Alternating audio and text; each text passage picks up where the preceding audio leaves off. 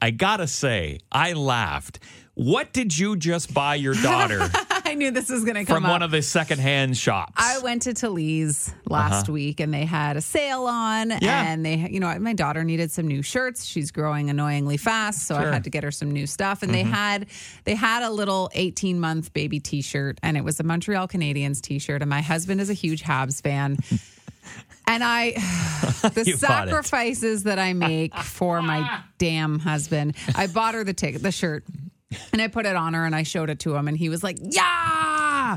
And then I sh- I sent a picture to my mom, who immediately responded with a picture of something that she bought that day, Uh-huh. literally.